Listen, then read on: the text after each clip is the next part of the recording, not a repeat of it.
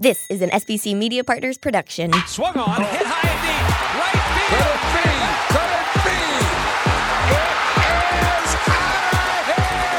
Phillies fans, these are your glove stories with Murph. Check in with Greg Murphy. Murphy, got a special guest, huh? Hi, everyone, and welcome to Glove Stories with Murph, presented by the Parx Casino Sportsbook app. It is good to have you with us for this week, and it is really good to have this next guest with us. He's a 13 year veteran in Major League Baseball. His last two seasons with the Philadelphia Phillies, and what a special time to be part of the Phillies organization, a 2008 World Series champion. We welcome Scott Eyre into the program. Scott, good to see you. You too, Murph. Thanks for having me on. Absolutely. Uh, I know you've just got off the field, so you're still yeah. involved in the game, but uh, but we're going to get uh, into the career of Scott Eyre and, and oh. into the head of Scott Eyre because oh. we know you as as as one of the real fun-loving guys that uh, came through the Phillies organization. Always uh, great to be around and always uh, enjoyable to listen to and to talk about the game that you love. So that's what we're going to do today. And uh, you know, I wonder you know, when thinking back, so 13 years, parts of 13 years in the big leagues, but it started well before that. Um, what do oh, you yeah. remember? What's what's your first baseball memory? Was it always baseball for you? Um, yes, um, and like I was saying, it, we had an ottoman. My parents would just tell me that before I could actually walk, you know, you do that couch crawling and all that stuff, the fun stuff, walking along the furniture. Well, I would put my ball on the ottoman. I had that one little red bam bam bat. It was probably you know yep. 11, nine inches long at that age, you know, not, I don't even know how old I was, but whack it, crawl to the ball, come back. And she said I did it for 45 minutes at a time, then would just fall asleep. Oh, how about that? Um, but so that was one of the first things is I, I my first memories of baseball are waiting for my dad to get home from uh, work with the T-ball. Well, God, with uh, wiffle ball and bat after he's worked eight hours all day in the hot sun and I expect him to throw for an hour to me. Yeah, and he and he probably did, and and, and he probably you know, did. And, and and and you know there you are, a big leaguer. Many many years later, I'm sure that was uh, very special for the whole family. Is it a true yeah. story that that your brother Willie was named after Willie Mays? Is that is that true? It's yes and no. I guess as my yes and no, as my mom says. they were going to name him William James, I think, after a, a family friend, and then I, my mom always tells a story that my dad missed his birth because he was playing softball up in Northern Cal. We lived grew up in Southern California. and when she went into birth and had him, she said, i will piss him off by naming him William Mays instead of William James." So what I think it was supposed to be, but she's never actually said. Honestly, truthfully, looked at us and said, "I'm telling you the truth." Or not. So we all go with it. It's funny, and you know, it's a good story. Yeah, absolutely. All right, so uh, little league and, and high school baseball. Um, were you involved in other sports, or, or was it baseball year round for you? Baseball was it for me. I but I grew up, and I guess nowadays they're more centralized. Uh, during basketball season, we played basketball. You know, mm-hmm. yep. during football season, we played football outside uh, in California, not in the snow. In Utah, in the snow. Um, uh, but as soon as it was time for baseball, I played baseball, only baseball, and that's all I ever thought about and talked about. Uh, but I did grow up loving. I love playing basketball. I love playing tackle or touch football for flag football, whatever, with friends in the yard and things like that. But baseball was always it for me. It was, I, I would say, a craving, not as a passion at the same time, but more of a craving.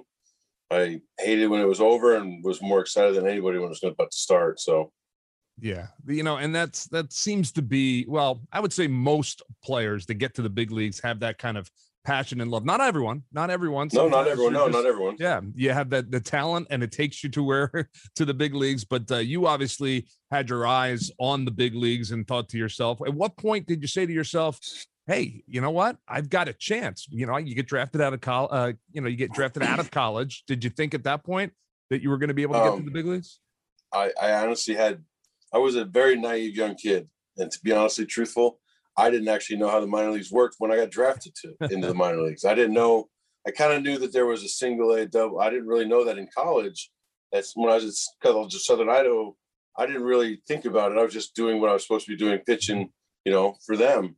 And when I got told I got drafted, I went to instructional league, and no one really. I heard the kids talking about they were in this league or that league, and the A ball double A doesn't really get thrown out as around as much because you just know what league it is. Well, I didn't. So I didn't really know where some guys like they were talking about this one kid I was in. Uh, I can't remember his name. I was thinking about it. They're talking about his the way he throws. He threw like a a fosh ball almost like this instead of a split finger. He threw it in between these fingers, Okay. and it was he had some ridiculous strikeout numbers. He was like a late inning guy, and I didn't realize when they were talking about he was in Tulsa that he was in Double A.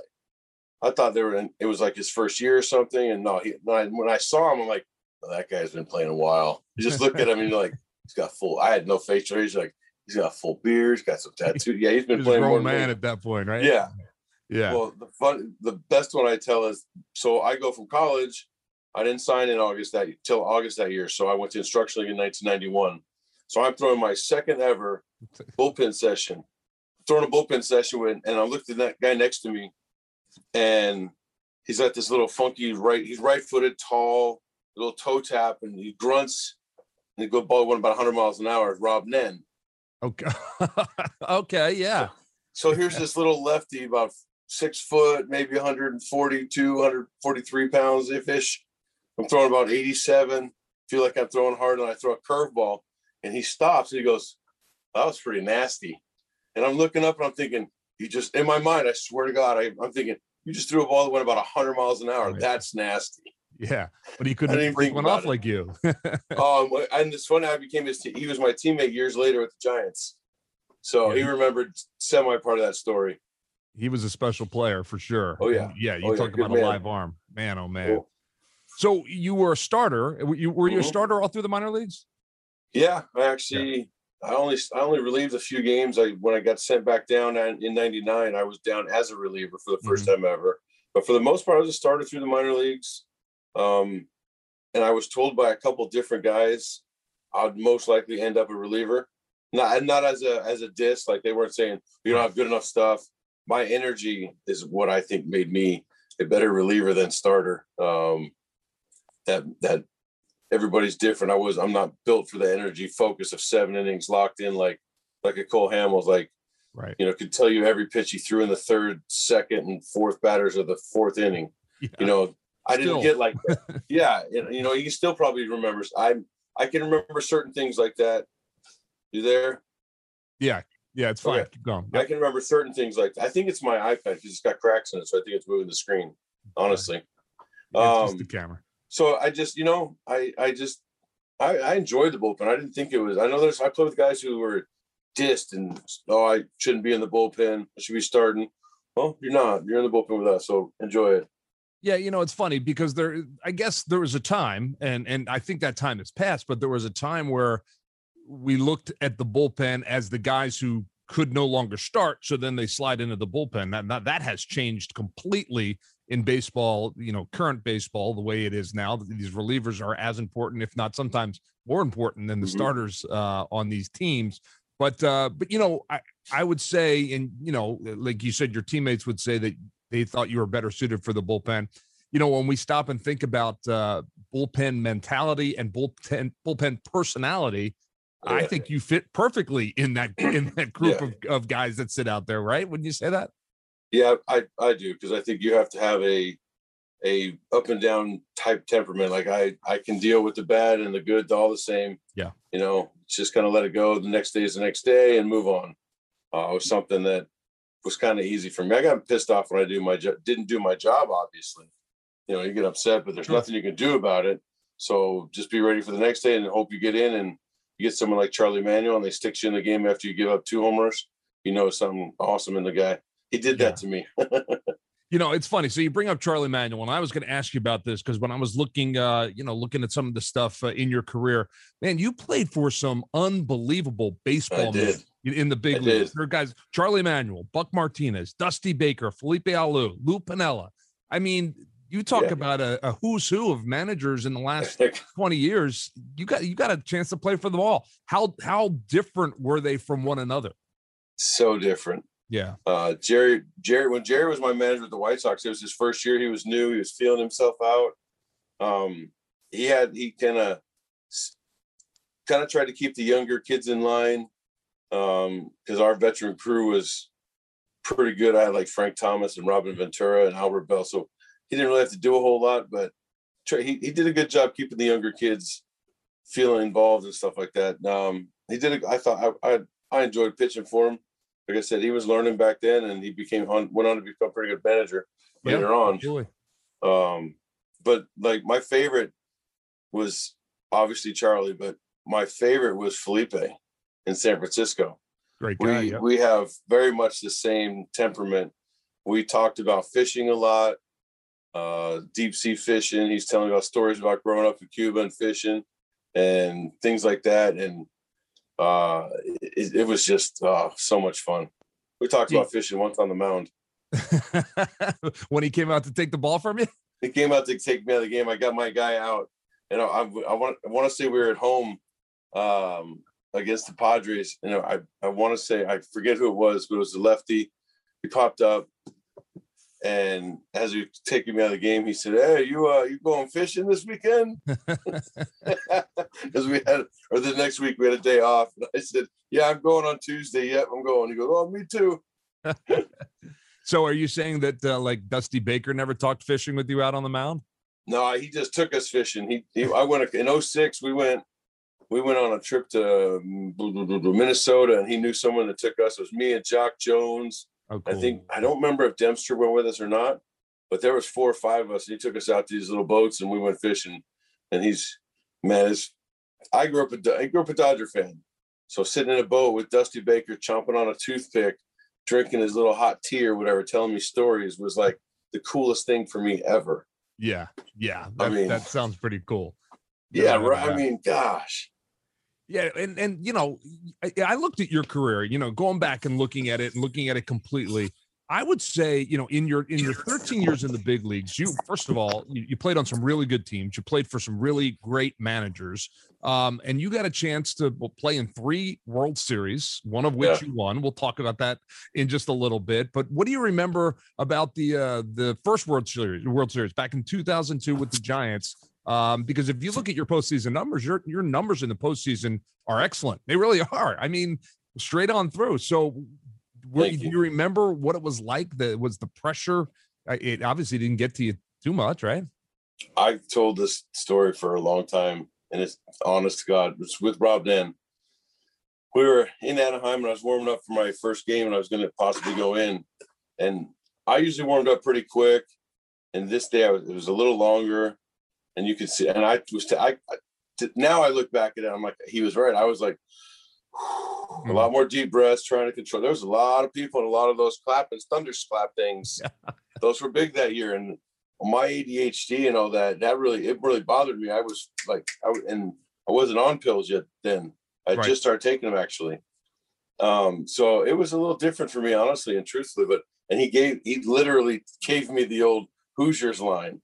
It's still 60 feet six inches, still the same strike zone. And he I I wish I could remember the umpire we had that night. I could look it up, I guess. But he told me, he goes, You got such and such behind the plate. You know, maybe it was Joe West. He goes, You got Joe West behind the plate. You know his strike zone. I'm like, Yeah, we were talked about it. So we had a meeting about umpire strike zones, like where they tended to Sure. permeate to. And so he's like, You got this, no problem. And I I swear to God, the next pitch I threw, I was like, Okay, I feel better now. And I was Wow, how about oh, that? made the world to me. How about It was that? a uh, and I don't remember who I went. I think I went in the face. I think I went. I'd have to look it up. I don't want to say and get it wrong, but pretty sure it was Adam Kennedy. Um, but And I went all right. Yeah. Huh? yeah, and it went all right. Yeah. it Went all right.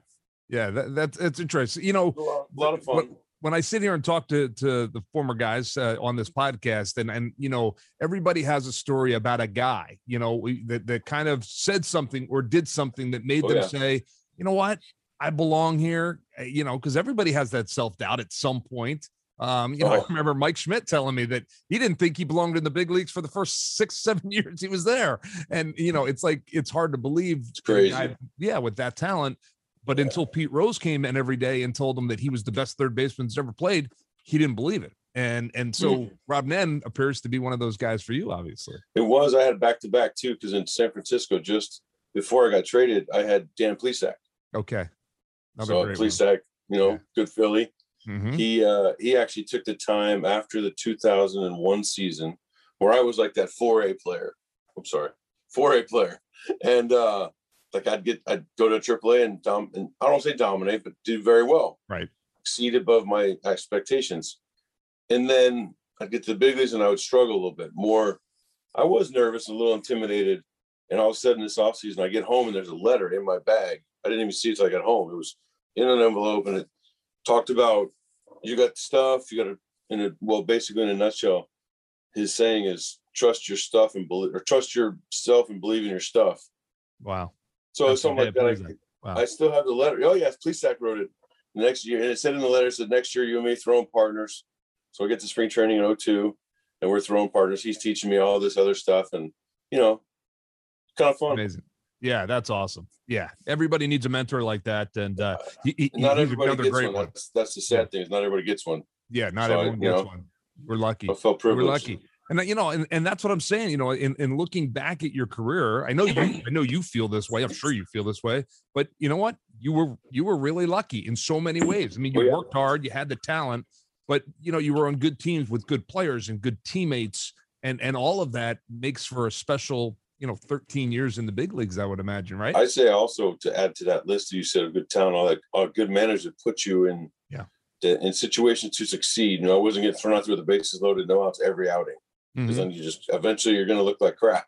I mean, yeah, whether you do a good exactly. job, you know, but eventually, I mean, so I got a good manager put me in good situations and yeah, some good bullpen coaches along the way as well. All My right, I'm- favorite to this day is, and I, I'll make, I'll make, uh, someone else mad, but Mick Billmeyer's the greatest. We're gonna get him on one of these days. He's above and beyond the best guy to have out there. The most fun you can have with a dude out there Yeah. without getting in trouble. Yep. Yep. And but then when it came time to business, man, if I'm ready, if if Dur- Durbin and myself are warming up, he'll go over the whole scenario with you. Hey, Durbs, if you go in the game, they're going to pinch hit this lefty. Scotty, you go in there, probably going to let this guy hit, and then pin. And you knew exactly what was going on. And again, he was go back to the meeting. How we get this guy out, and that's how we warmed up to. He was awesome. Yeah, you know that 2008, you know, for a couple of years there, that staff that Charlie put together and Yeah. that the, the front office put together in Philadelphia was the perfect group of guys to coach the perfect group of guys to get to where you eventually got to. And Mick Billmeyer's a guy that doesn't get talked about a lot, you know, bullpen coach, a bullpen catcher uh, at the time. Yeah. But um, but man, oh man, I we used to sit on the back of the bus with him, and you, you talk about a you Oh. know a guy that would just make you laugh Oh constantly, and you need that out there as you guys sit and watch the game and tense moments. You need a guy. Oh my god! that, I bought him the. I bought now they're irrelevant DVDs, but I bought him the Seinfeld set, the the full set on DVD for his uh, World Series president gave to him in Awesome. 09. and he's looking at. it, He's like, "I'm gonna cry, but I can't." You know how he talks like. Yep. He went straight into funny mode. Oh, what a dude, man! What a what a great guy. Well, let me ask you. So I, I asked you about a couple other managers. How about Lou Piniella? What was what was it like playing for him? I was excited, super excited, because the guy's like a baseball legend. Yeah. But I started 07 off. I started off horribly, leaving balls out of the middle of the plate, couldn't get lefties out, getting righties out for some stupid reason, couldn't get lefties out though, so I was useless. And it just, you know, I, I have nothing bad to say about him. I, I just didn't pitch well the first Just half, and then the out, second, yeah. and then and everybody knows you know he's not the best with he's not the best with pitchers Right. um and and again not nothing he had a successful career i mean there's nothing I'm not being critical at all i'm just like i didn't fit his mold Right. um i i like to laugh and joke and stuff even when we're losing because god you again you're it's you're gonna play the next day right. so i mean there's nothing you can do about it some days you lose one nothing some days you win 17 to 1 and you only get three hits and it just is what it is and i laughed all the time so I don't think we were a good match, but uh, you know, and then 08 came and I hurt my hurt my uh I hurt my elbow. My elbows bothered me in spring training. I got, I got my first ever cortisone shot, and then it felt fant- fantastic. But I spent like two and a half weeks in triple A, double A, single A, because I don't think he really wanted me back up yet. Okay. And when I came up, I was up for a while, and then All Star break went, and then I got ended up in Philly. Yeah. So Yeah, and and the rest is history. So, Oh, yeah. all right, let, let's let's backtrack a little bit because when you arrived in Chicago, um, you came, I believe, with a little bit of the reputation that you did like to have some fun, right? And you ran into Yeah. your your new teammate Ryan Dempster, who is a Yeah. renowned prankster, yeah, and you guys, uh, you guys hit it off right away, right? Yeah, eh, Brian's. I mean, Ryan's an amazing teammate, let alone a good pitcher and everything else. But and he's doing a wonderful job on TV now. Um, but yeah, he came. uh, I, and I wasn't like a big prankster. I like to tell jokes, or like one liners, comebacks to kind of get a giggle, you know, things like that. Not more pranks. Ryan is a master pranker. yes, he is.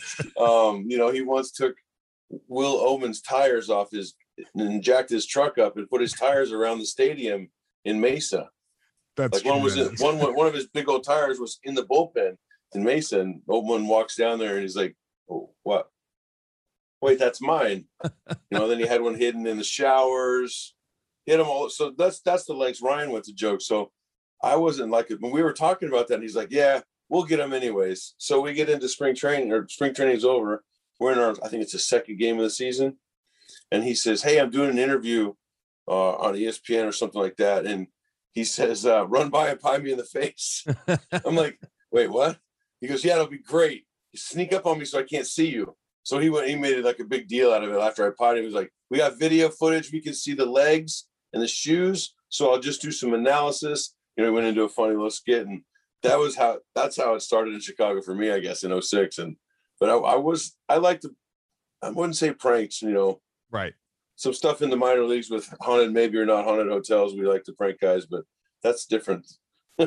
Yeah. Well, that, and that still happens in the bigs too, on, in a couple Oh, of yeah. those places. the, the fist, the Pfister in Milwaukee, baby. Yep, yep, exactly right. I've got a story or two from the Pfister in Oh, Milwaukee, yeah. but that's for another time as Yeah. well. Oh yeah. Uh, tell me about uh, so who who was the who was the funniest teammate around? You know, we we heard on that 08 team um that uh one of the guys that was sneaky funny was Chooch, right? I mean, he was the Oh, guy is that uh, hilarious. yeah, that would get you guys going in the clubhouse as It- well. He was even more hilarious because him saying it in his head in Spanish and then translating it to English and still getting back and forth and stuff was the most funny part.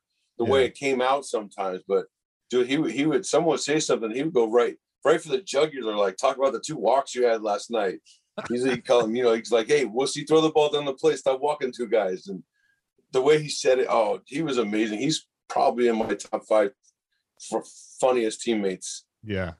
Yeah. You know, I, and I've heard that, and I, I was lucky enough to be around Chooch for a long time too. And he's one of my top five favorite guys to have covered because he That's- was yeah. such a easygoing, you know, quick to quick to joke around, always pleasant kind of guy. So um it, it was always fun to be around him. I don't know why.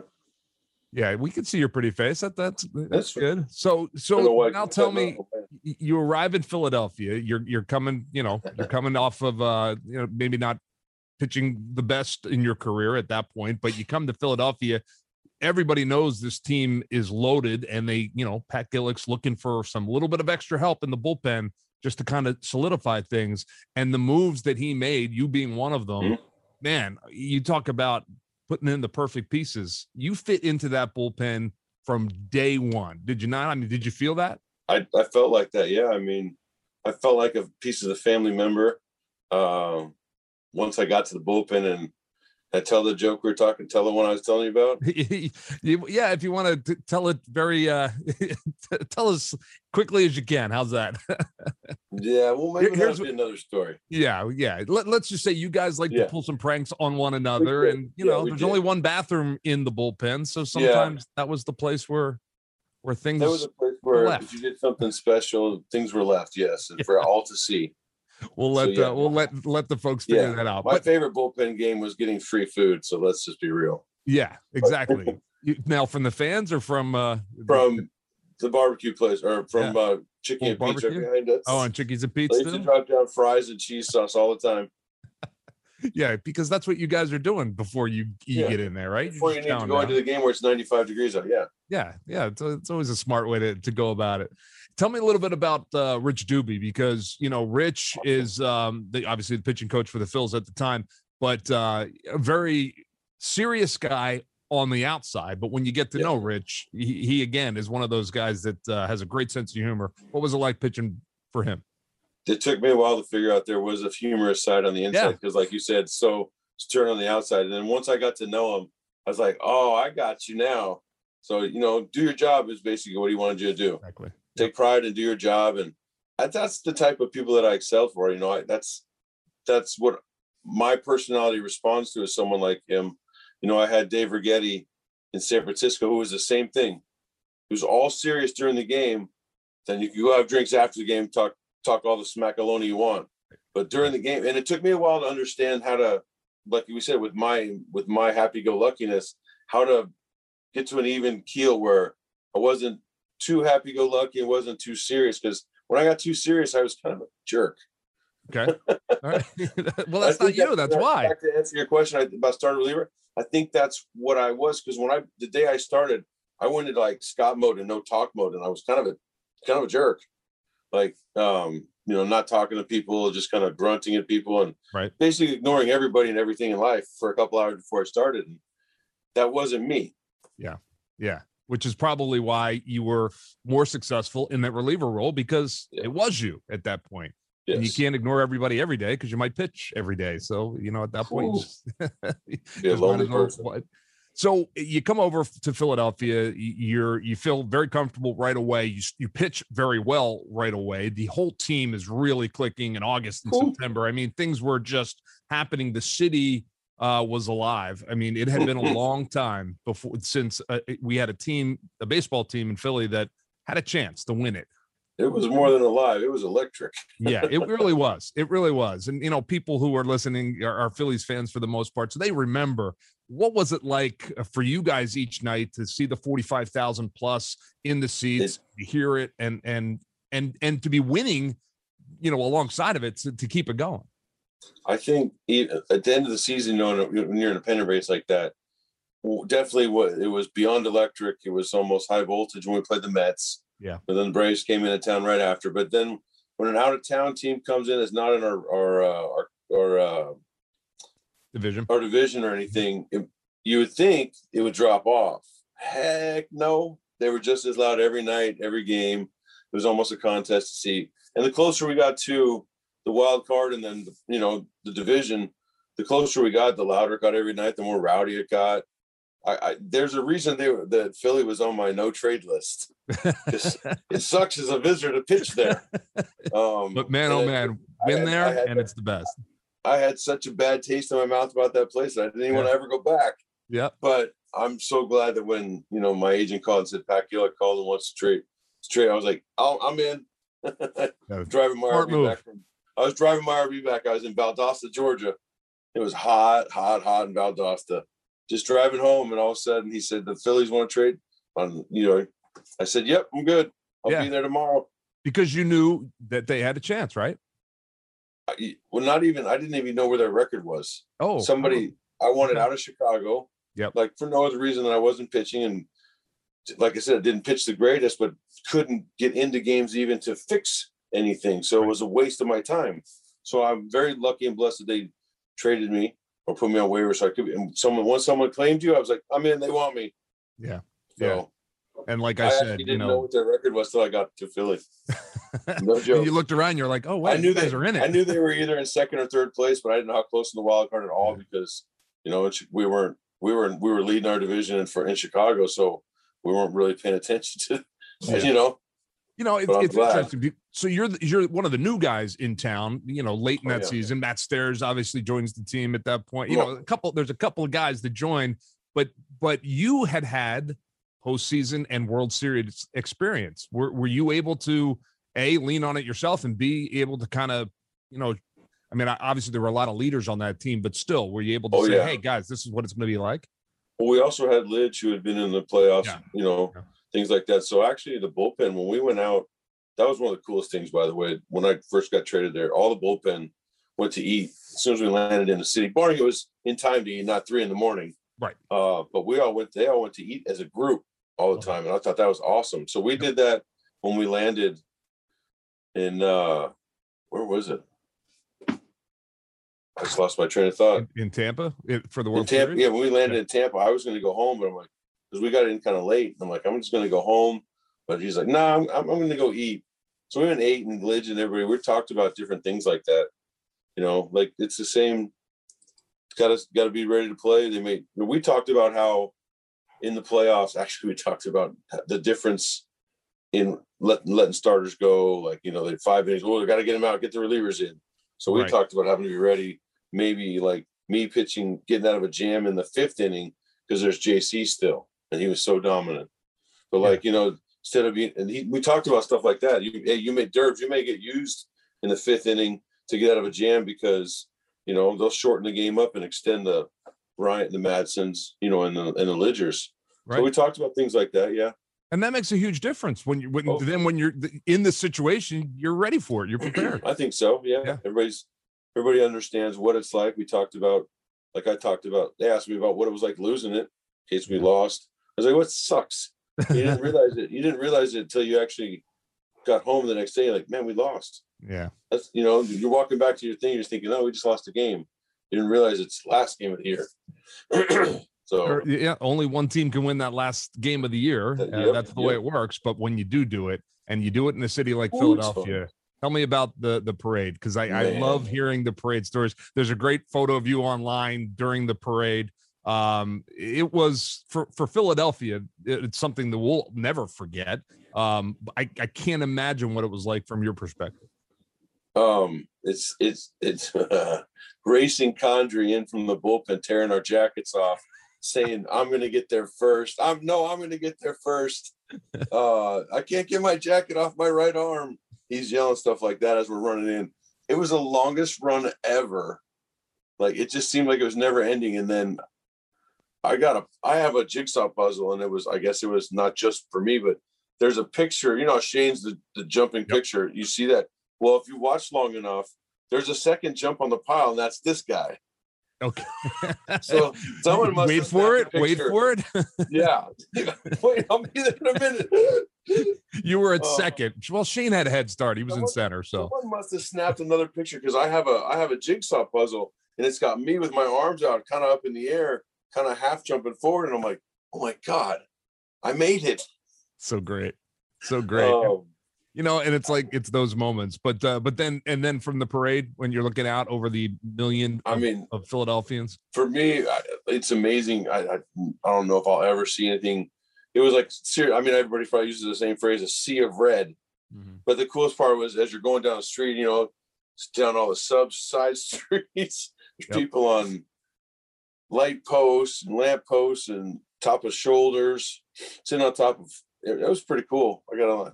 I mean, it makes you feel, I guess, egotistically like, oh yeah, that's us, that's us. But then you sit and think about it, and I actually thought about because my kids were on the float with me doing the confetti, and we had a confetti machine, so they were pouring in there for hours until they, I think they actually fell asleep. but I got to watch them, and I, it made me think about when you're a kid and you're playing in your front yard doing your brother, and the third pitch, third out of the world, and you jump in. You know, I did all that as a kid Right. with my brothers, and you know, we talked about it, and then swung and missed on purpose so we could strike out, so we could do the knees on the ground thing, and it was all orchestrated as a kid. But then you get to adult, and you just, and you run around like, who am I supposed to hug? Like I, I in my mind consciously that year made sure I found Pedro Feliz because he was my teammate with the Giants. okay right We yeah. lost so and he was third baseman that year a little bit, him and David Bell. Um he just I ran around and made sure there was a couple guys on the team that I knew, you know, from past things and things like that. So it made it a little bit transitional easier. Plus the clubhouse just ran itself. Everybody knew exactly when to do what and when not to do what and who not to talk to after a game. we didn't have any of those, thank goodness. yeah Well, maybe. Who- whose clothes not to freeze right after a game Yeah, who's close not to freeze? yeah They might Yeah. get upset and want to fight you.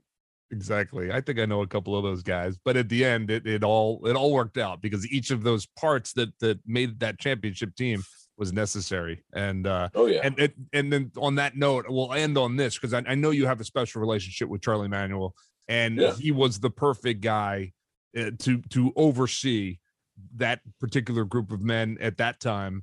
And um, you know, I know when you first got to Philadelphia, I, th- I believe it was the first day you went in, and Dubee's in his office, Charlie's there, and Just they said to you, we're, we're gonna yeah, we're gonna let you, we're gonna put you on. They told you they were gonna put you on the IL, right? And you said, um, no, let's. Pitch. Oh yeah, I you gotta call it the IL now. yeah.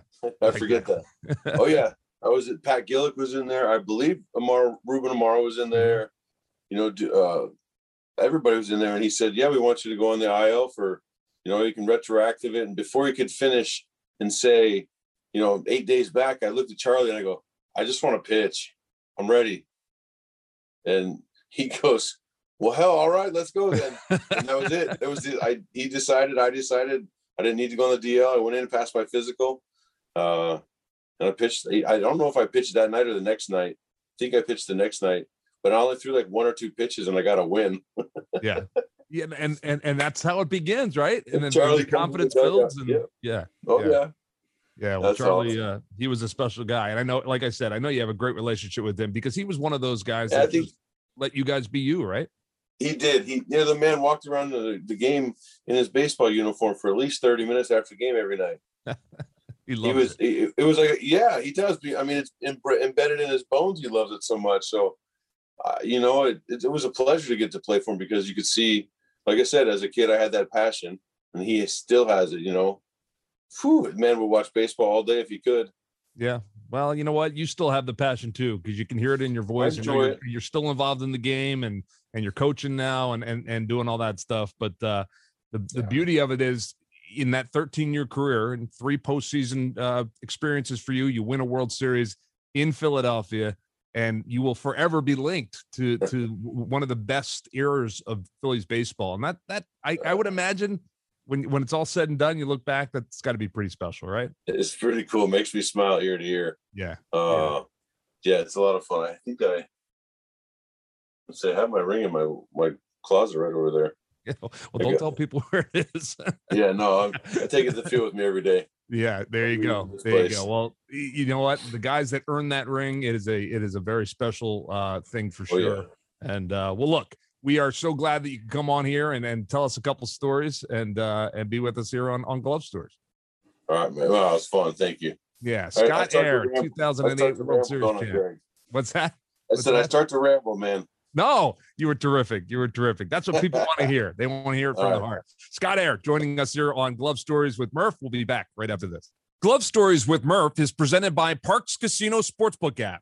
New users download an app store or click parxcasino.com slash PA and use the promo code MONEY for first bet risk-free up to $500. Must be 21. Gambling problem? Call 1-800-GAMBLER.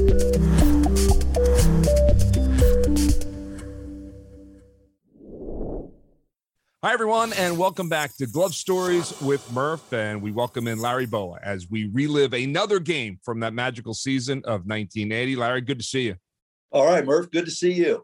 All right, so uh, it- we are going to jump into a game Saturday, July 12th, 1980. And at this point of the season, about halfway through, maybe a little bit more than halfway through, the Phillies sit atop of the NLEs for the first time since the first week of the season.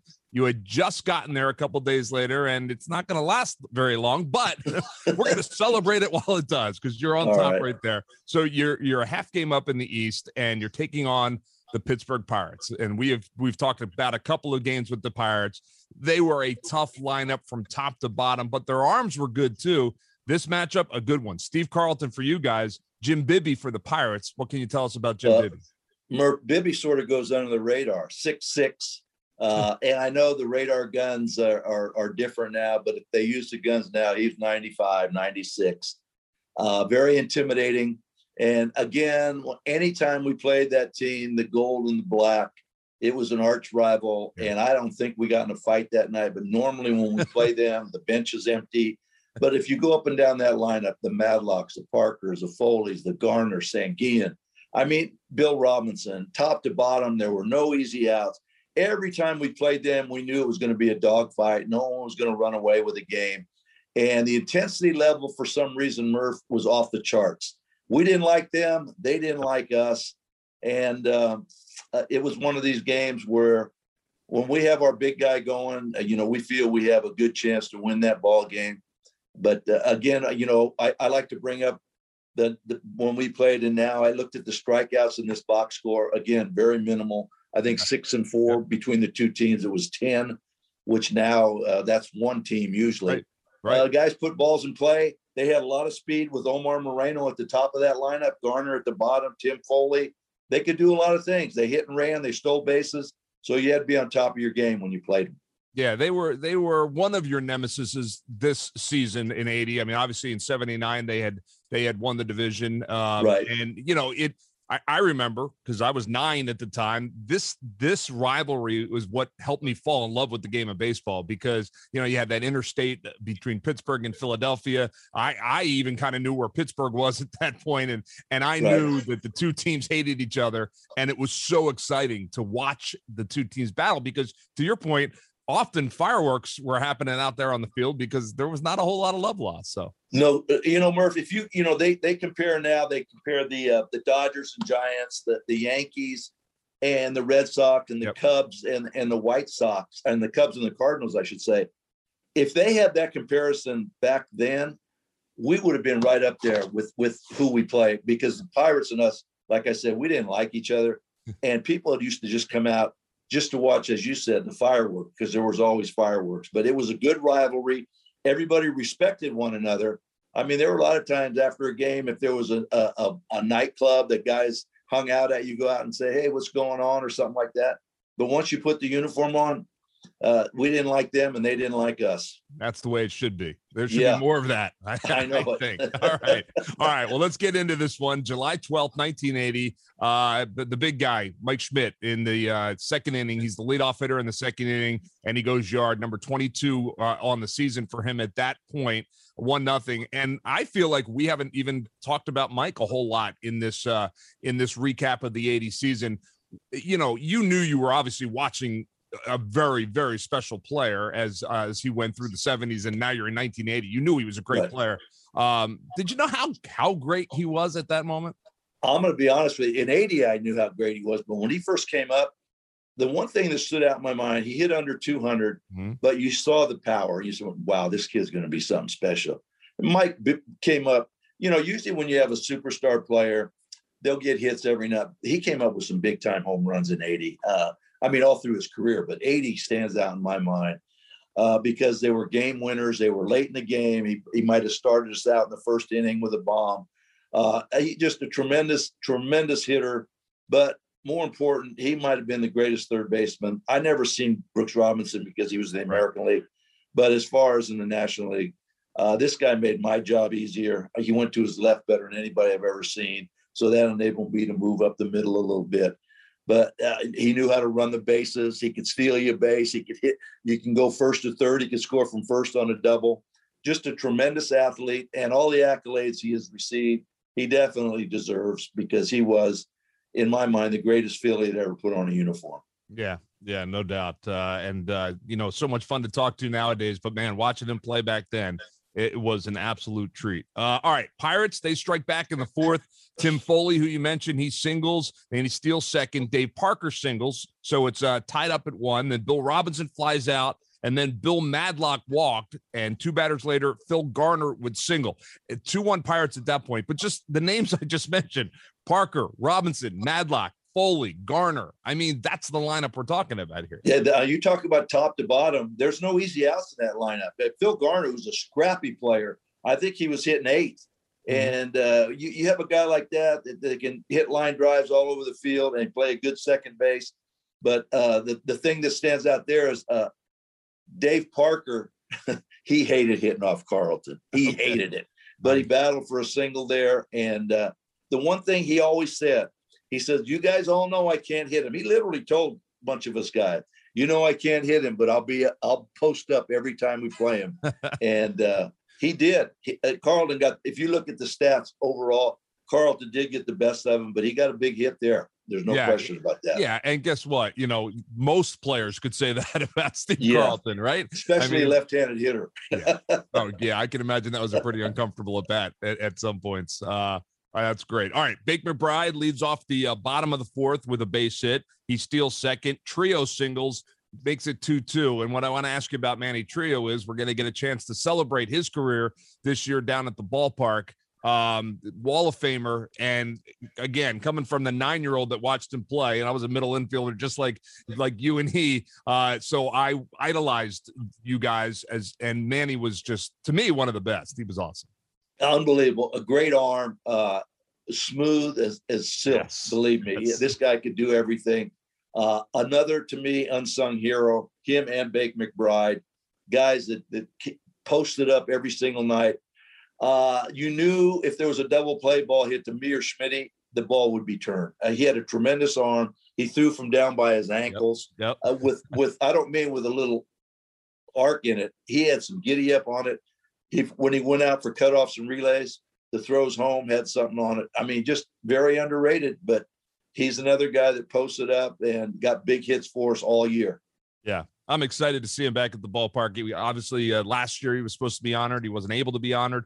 Right. Uh, so it's going to be good to get him back in 2021 and, and get him up on that wall where he belongs. Well deserved. Well deserved. No doubt about it. All right. Uh, Pirates uh, regain the lead uh, at 3 2 in the sixth, but in the bottom of the eighth, one out. Greg Gross comes in, pinch hits, gets a base hit. Lonnie Smith singles, Pete Rose doubles, and both runners score. That made it four to three. Um, again, we've talked about Gross and Smith, and just when when asked and called upon in that 80 season, uh, they almost always seem to deliver.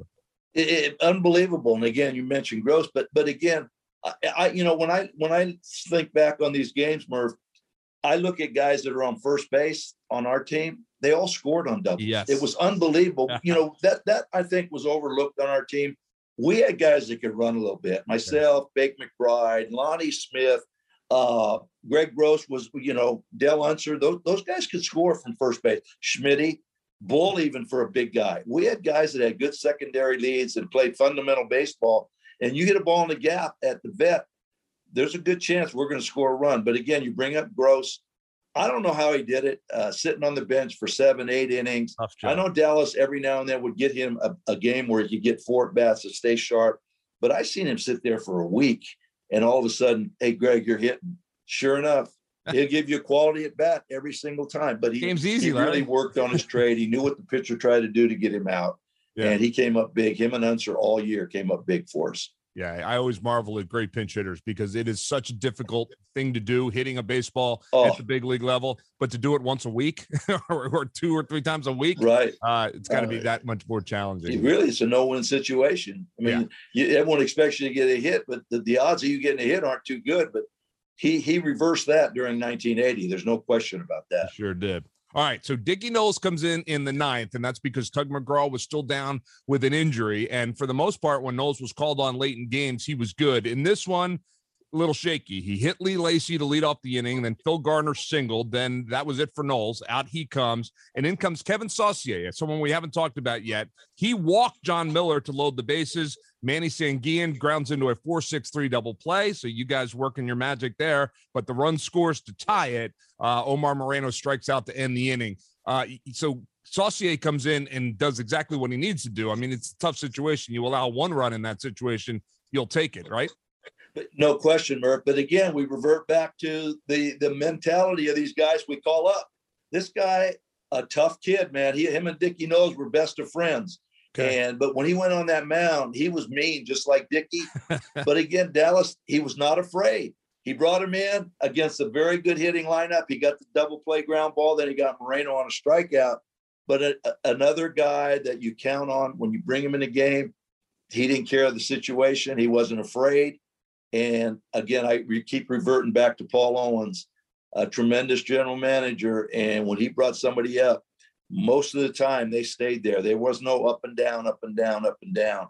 And uh, I think that's a tribute to our farm system back then that we made sure guys were ready. And when they came up, they did their job. Yeah, and it's amazing how effective you can be as a ball player when you're pitching with confidence or you're, you're, you're out there with confidence, even a little cockiness. I mean, it helps in the game of baseball. You need to have that mentality, right? Well, you know what, Murph? I guarantee if you look at that, he probably maybe he might not have had another save opportunity the whole year. I'm not 100% on that, but say he did. There, I know there was not more than 3 or four of them. But the fact is, he came in with, with ice water in his veins and did exactly what he was supposed to do. I, I remember that game because his control wasn't really, really good. And I'm going, wow, this is a big, big test here. and then once they loaded the bases, I'm, I'm saying, man, I hope he gets out. And he did. He got out of it. But uh, Yeah. That's the mentality of those those kids at that time when we called them up. They right. they could care less. Yeah, yeah. So they hand it to you with the tie game into the uh, bottom half of the inning. So now the offense is going to be asked to, to pull out some magic. You're facing uh, your your buddy Teak. Kent Tekulve is on the mound. Uh, Maddox leads off with a single. Uh, Trillo singles. You move them over with a sack bunt, which uh, is such an unheard part- of. Yeah. Well, I, we we've seen a couple of them over the last couple of weeks in baseball. Maybe it's starting to come back.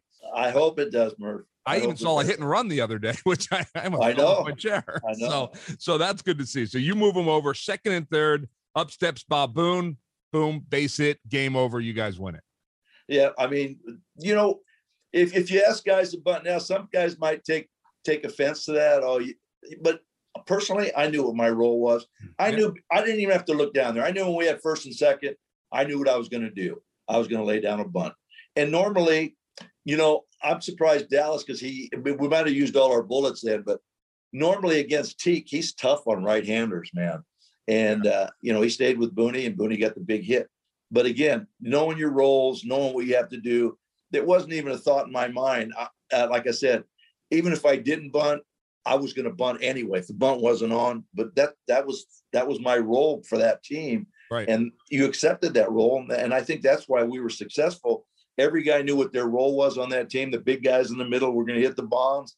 The little guys at the top and at the bottom get on base for the big guys, and it turned out to be pretty good for us. Yeah, and and and on the flip side, catch the baseball, which uh, you- Right. you guys were tremendous at. In the Yeah, we were really good Yeah. at that, Murph. Yeah. We, we had a good defensive team. People don't realize we had speed, pitching, defense, and we had some power. So we had all the ingredients to win. It's just that we played some teams in the 70s that were a little bit better than us. And finally in 80, we started putting everything together. Yeah, certainly it all came together. Well, at that point of the season, you jump a game ahead of the Expos and two and a half games ahead of the Pirates, but uh, it wouldn't last long, Larry. It wouldn't last long. But again, that's a to- that's a conversation for another day. But we appreciate you being here, reliving Saturday, July twelfth, nineteen eighty. All right, Murph, thank you very much. And I'm looking forward to down the stretch here. I know it's, it's starting to get thing. exciting, right? Yeah, it is. Yeah, it is. all right, Larry. Good to talk to you. We'll talk to you soon. Okay, take care. Glove Stories with Murph is presented by Parx Casino Sportsbook app. New users download an app store or click parxcasino.com slash PA and use the promo code MONEY for first bet risk-free up to $500. Must be 21. Gambling problem? Call 1-800-GAMBLER. Glove Stories with Murph is presented by Parx Casino Sportsbook app and is a production of SBC Media Partners. The engineer for Glove Stories is Chad Evans. Cindy Webster is our marketing and guest relations director, and our executive producer is Roger Haddon. Whether you are watching us on YouTube or downloading the podcast from one of our major podcast providers like Apple, Google, or Spotify, make sure to hit like and subscribe so that we can let you know when a new episode of Glove Stories is available. We'll release new episodes weekly throughout the 2021 Major League Baseball season.